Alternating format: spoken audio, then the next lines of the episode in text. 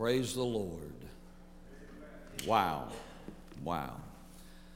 I invite you to turn with me in the New Testament. Our text is 2 Timothy chapter 3. And to give context to verses 16 and 17, where we will focus our attention, I'll begin reading in verse 10. 2 Timothy chapter 3, verse 10 through 17. A lot of songs in the past, I think, are in the past that people in my age range or a little younger or older sang as children. And I made a statement like this one time, and one of the preschool workers in the church said, Brother Bill, if you would come back there, you would find that we are still singing those songs. So I hope so. But this is a song that will resonate in your hearts, and, and I started to put in one of the words. I left it out, but I will be saying it. And that is our thought process today is that precious little song that we sang often, the B I B L E. Yes, that's the book for me. Amen. The B I B L E. Yes, that's the book for me. Let's pray together. Almighty God, you know my heart. It is overflowing with your word. And oh, how I pray for that anointing of the Holy Spirit to turn that word loose. Turn it loose, Lord Jesus. And forgive us of our sins. In your precious name we pray, the name Jesus. Amen. To give us the context here, the Apostle Paul is writing to the young pastor Timothy, who shows up often in Paul's ministry, but we also recognize him as being a young pastor in a very influential large church at Ephesus. And all of the challenges that come with that, and the Apostle Paul always encourages him. And here he begins with verse 10 but you, meaning Timothy, have carefully followed my doctrine, manner of life, purpose, faith, long suffering, love, perseverance, persecutions, afflictions, which happened to me at Antioch, at Iconium, at Lystra. What persecutions I endured. And out of them all the Lord delivered me. Yes, and all who desire to live godly in Christ Jesus will suffer persecution. But evil men and impostors will grow worse and worse, deceiving and being deceived. But you must continue in the things which you have learned and been assured of, knowing from whom you have learned them, and that from childhood you have known the Holy Scriptures, which are able to make you wise for salvation through faith which is in Christ Jesus. I pause a moment here because there is most definitely a very current application of this word, and that is, you know, evil men and impostors grow worse and worse, deceiving and being deceived. But our challenge is to continue in the Word of God, to continue in the Word of God. And then comes that very well known passage of Scripture all Scripture is given by inspiration of God and is profitable for doctrine, for reproof, for correction, for instruction in righteousness, that the man or the person of God may be complete, thoroughly equipped for every good work. Following this passage of Scripture, phrase by phrase, as I share here the Bible, and that's the book for me, that's the book for us. What is the Bible? How can we understand the Bible? There are so many ways that this could be presented. But this is the way that it has been impressed upon my heart today, and that is first, the Bible is a love letter from God. And I'm so grateful in my heart where I feel I'm being led by the Spirit, where we come in here and we just sang a song, Oh, How He Loves you and me. Love is the theme. Love is the theme. God is love. We love God because God first loved us. The first little piece of a verse that children learn in Sunday school is out of 1 John God is love. And so I would share with you that the Bible is a love letter from God. And the first part of verse 16 says, All scripture is given by inspiration of God. It has been said that literally the word inspiration here means God breathed. His word has come from His being to us. To us. I remember, and it stuck in my mind, and it's been a long time ago, there was some type of commercial or public announcement or whatever you would call it on the Christian faith. And there would be pictures of the challenges of life. And I just remember these words behind it. And in fact, I preached a message on that theme, and that was way back when I was at Central Baptist.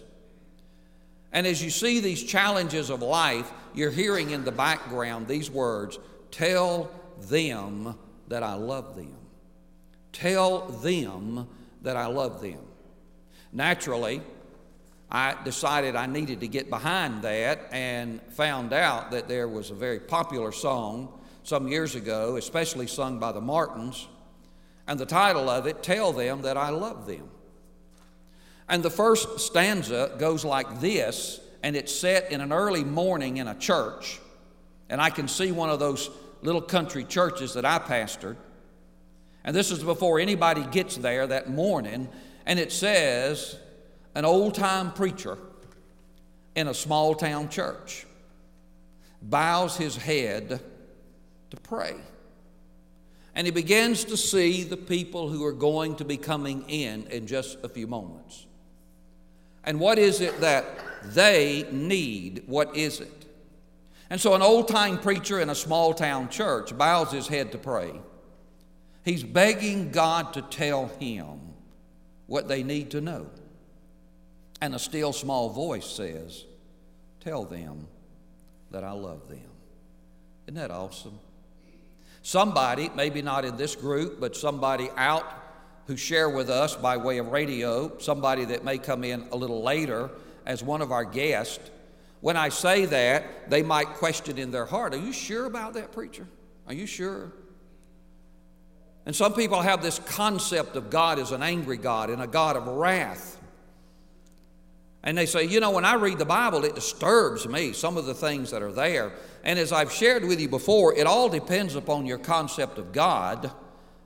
And Lloyd John Ogilvie said so powerfully years ago our God is either a heavenly policeman who is hiding, waiting for us to mess up so he can come down on us, or our God is our heavenly Father. I was blessed with a wonderful Father, and when I think of Almighty God as a heavenly Father, I can guarantee you He loves us, friends. Amen? That He loves us. And I'm watching my time carefully here, but I want you to feel something. I want you to feel something. And that is, I want you to feel the Spirit, the heart, and what I believe is the tone of God. And these are just a few of the situations in the Bible. Think about the very beginning with Adam and Eve. They were created by the love of God. They were placed in the Garden of Eden by the love of God. They were visited every afternoon by the love of God. And then, like all of us down through the ages, they messed up. And when God got there in the cool of that day and they were hiding from Him, He knew what had happened. But He began to ask them questions.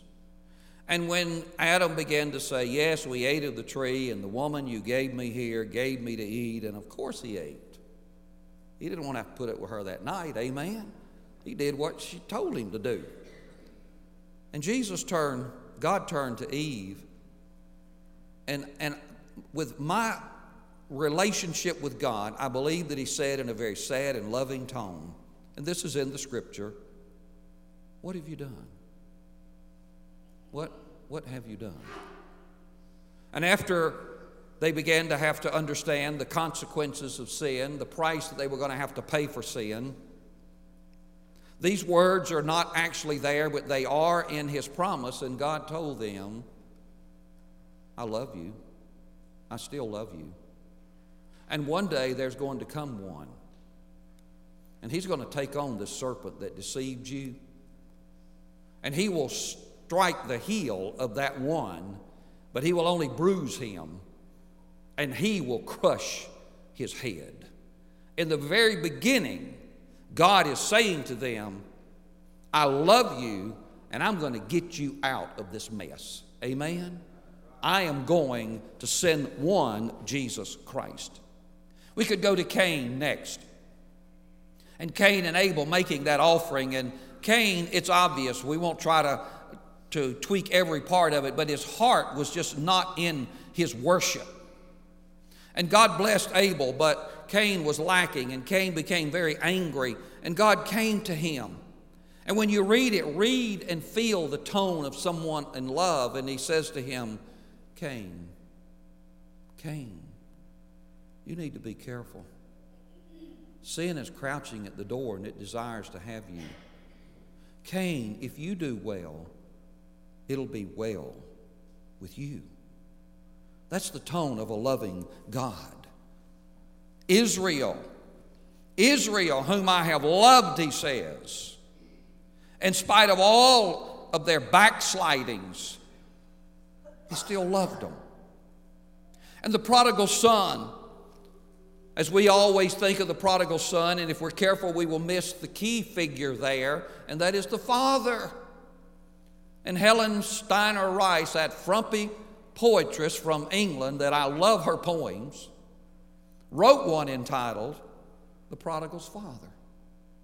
And the son comes home, and there is great rejoicing and that elder brother comes out of the fields where he has been so faithful, and he is upset, like Cain was upset over Abel. This elder brother is upset over all of this fanfare for that younger brother who's been who knows where. And he complains to his father. Now, what would be, you think, the typical response? That is, what's your problem? We didn't know whether your, where your brother was forever. We didn't even know whether he was dead or alive. And you can't even be grateful that he's home? No. God said, Son, you've always been with me, and everything I have is yours. And your brother was dead, but is alive. Come in with us and let's celebrate. One day, Jesus looked at me and he said, I love you. I love you. I'm convinced beyond a shadow of a doubt that the Word of God is a love letter from God, breathed out of His life for us. We move to the next phrase, and I'm convinced, and I pray that this is acceptable to you, that the Bible is God's resume. It's His resume. You know what a resume is. In that second part of verse 16, all scripture is given by inspiration of God and is profitable for what? For doctrine. What is doctrine? Doctrine is what we believe. Doctrine is the, the expression of our faith, it is the outline of our faith.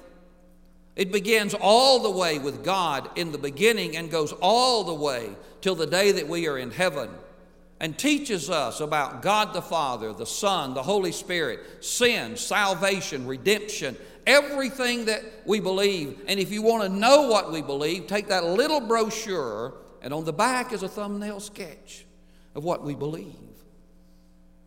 And the Bible is profitable to teach us of the Christian life. Years ago, Robert Fulghum wrote that precious little book, All I Really Need to Know, I Learned in Kindergarten. Well, I want to say that all I really need to know about God, I learned in the Bible, friends. Amen. I learned in the Bible. And I thought about this. We say, well, there's a lot of things that I don't know yet. There's a lot of things that I would like to know. I'm not so sure it's all there. well, let me tell you, and I say this, and God says it very lovingly too. Some things are on a need to know basis, and we just don't need to know. Amen. In Acts chapter 1, while Jesus is about to be ascended into heaven, the disciples say, Are you going to restore the kingdom to Israel now? And Jesus says, You know, that's just not for you to know. But everything that I know about God, I have learned from the scriptures, and everything that we need to know about God is right here in this book. It's right here. Now, I've enjoyed this, and I pray that you will. If you don't, don't tell me because I'm a sensitive guy. Well, I really am. But I just can't help these things, and that is, I, in my imagination, I see God going to apply for a job. Now, for this to work, and I think about it overnight and all, as I go through this in my mind, I see the interviewer, I see a desk, but I have not seen, you know, what God looked like in that interview, which I think is very biblical, but I hear his voice.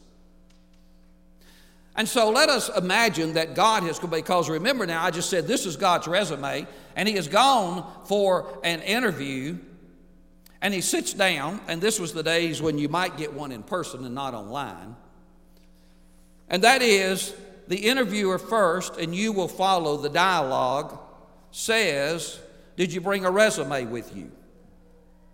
And I can see God handing him this and saying, This is my resume. Who I am and everything I've done and everything I'm going to do is right here in this. This is my resume. And I can see the interviewer saying, Well, that's an awful lot. Let me just ask you a few basic questions. And that is, What is your name? And God says, I am. Isn't that what he told Moses? Moses said, Who will I tell Pharaoh sent me? And God said, You tell him I am sent him. And I am means I've always been and I always will be. I am. And about this time, the interviewer is kind of like, I don't know what I'm in store for here. But God, as always and will always, and then maybe the interviewer said, What's your date of birth? And God will say, None.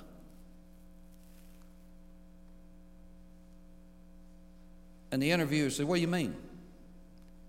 And God will say, Well, I was in the beginning, and I'll be there in the end, and I'm the Alpha and the Omega. And you will find that on the first page of my resume. In the beginning was God. I'm sorry, but I'm enjoying this. And this is, I'm giving you God's resume here. And then the interviewer says, Well, what's your current address? And God says, Omnipresent. The interviewer says, What do you mean? I live everywhere. I'm all over the place. I'm omnipresent. That's our God. The interview is staying with this because it's beginning to get interesting. And he says, Well, what is the highest level of your education? And God says, Well, I'm omniscient. And the interviewer says, What's that? And God says, Well, I know it all. I know everything. And I can picture the interview saying, Do you know me? Have we met? And I can hear God saying, I knew you before you were ever born. And I know everything there is to know about you. And I visualize the interviewer stopping the interview right there. But he continues on, and so he asks the next question Well, what are your qualifications? And God says, Well, I'm omnipotent. What's omnipotent? I can do anything, I can do everything. There is nothing impossible with God. This is his resume. God is everywhere. God is all knowing. God is all powerful. And then I hear the interview saying, Well, what would you consider to be your greatest strength? And God says, Love. Glory to God. And the interviewer says, Could you be more specific? Well, yes, I can. Said, This world's in a terrible mess. There's this unbelievable pandemic terrorizing the world. Oh, yeah, I know about COVID. No, no. This is sin. This is sin. And it's claiming lives nonstop. And nobody could do anything about it but me. And so I sent my son. I sent my son to die in the place of everybody, past, present, and future. I sent my son. And I could hear the interviewer saying, Well, what's your son's name? And God says, Jesus. Have you heard of him? The interviewer says, Yes. And God says, Do you believe in him? And the interviewer says, I don't know. And God says, Would you like to believe in him? And the interviewer says, Yes. And God says, You can right now. So hold that thought. The Bible is God's resume. It's his resume. Second or thirdly, the Bible is a wilderness survival guide. That's the next phrase in verse 16. The Bible is profitable for reproof, I'll come back to that, for correction, I'll come back to that, for instruction in righteousness. In the Bible, wilderness is a metaphor for sin. It's a metaphor for sin. When Adam and Eve failed, where did they go? They went out of the garden into the wilderness of this world, friends.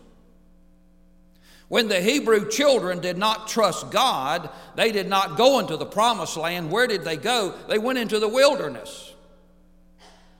When Israel failed God, they became captives in a foreign land, which we are just finished studying in Ezekiel in Babylon.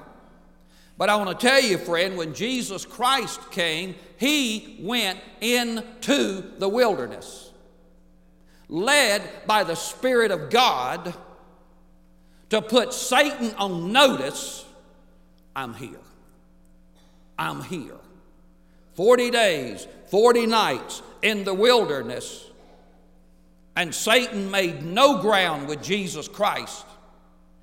Jesus went to the wilderness of the cross. He went to the wilderness of the tomb. But Jesus Christ emerged victorious. And the Bible is Jesus' survival guide to those of us who are in the wilderness of sin. A couple of phrases from that song Sin will take you farther than you want to go, keep you longer than you want to stay cost you more than you want to pay. I have my father's Bibles, and in the front of the one of them, he's written that he heard somewhere this book will keep you from sin. Sin will keep you from this book. But I want to tell you, friend, this book will get you out of sin. Amen. This book will keep you from sin. Sin will keep you from this book, but this book will get you out of sin. And here is that survival guide. This book is profitable for reproof. This book will tell us how we got into the wilderness to begin with. This book is profitable for correction. This book will tell us how to get out of the wilderness. This book is an instruction in righteousness, and it will tell us how not to go there again. Amen. It is a survival guide, it is God's GPS, God's positioning spirit. And whenever we find ourselves in the wilderness, He will let us know. You know how you got here? Will you let me lead you out? And I'll help you not go into this wilderness again. And then the last point. The last point. The Bible is the pathway to life. All scriptures given by inspiration of God, breathed from his very being. I love you. It's profitable for doctrine. I'm all present, I'm all knowing, I'm all powerful, and I love you. It's a survival guide. I'll help you know how you got in that mess. I'll help you get out of that mess. And I'll help you not get in that mess again. And the whole purpose of it in verse 17 is that the man, the person of God, may be complete, thoroughly equipped for every good. The Bible is the pathway to life. And by life here, I mean the breath of God, not the breaths that you and I take, the breath of the Holy Spirit. In the beginning, it says that God created man, and into him he breathed the breath of life. I want to tell you, friend, this word here is God breathed, and it is alive. This word is the breath of God. And one day Jesus asked the disciples when people were forsaking him, Are you going to leave me also? And the apostle Peter said, Where would we go? You have the words of eternal life. You're the Christ, the Son of the living God. My wife loved this quote. It hung in just about every room in our house. That life is not measured by the number of breaths we take, but by the number of moments that take our breath away. God will give us a breathtaking life. And this book is the pathway to that life. Jesus calls it the abundant life. Rick Warren calls it the purpose driven life. It is the life that has meaning and fulfillment. I'm reading a book. I had X this out, but I want to take just one second. The three great questions, and it's a revision of worldview questions, and the answers from Jesus Christ. And the first is the identity question Who am I? I'm enough because of Jesus. I'm enough. I'm enough. I may feel lack and loss, but I'm enough because of Jesus. It raises the question of belonging. Where do I fit? The Bible says, I belong with God's people. And then it raises the question of purpose. What difference can I make? And the Bible says, I'm invited into God's greater story. I'm enough because of Jesus. I belong with God's people.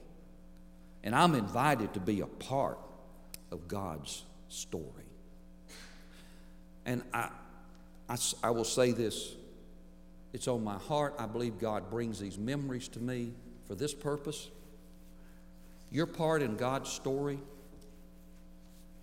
whatever it is, it makes an eternal difference. As many of you know, when I graduated from high school, in 1989. You're listening.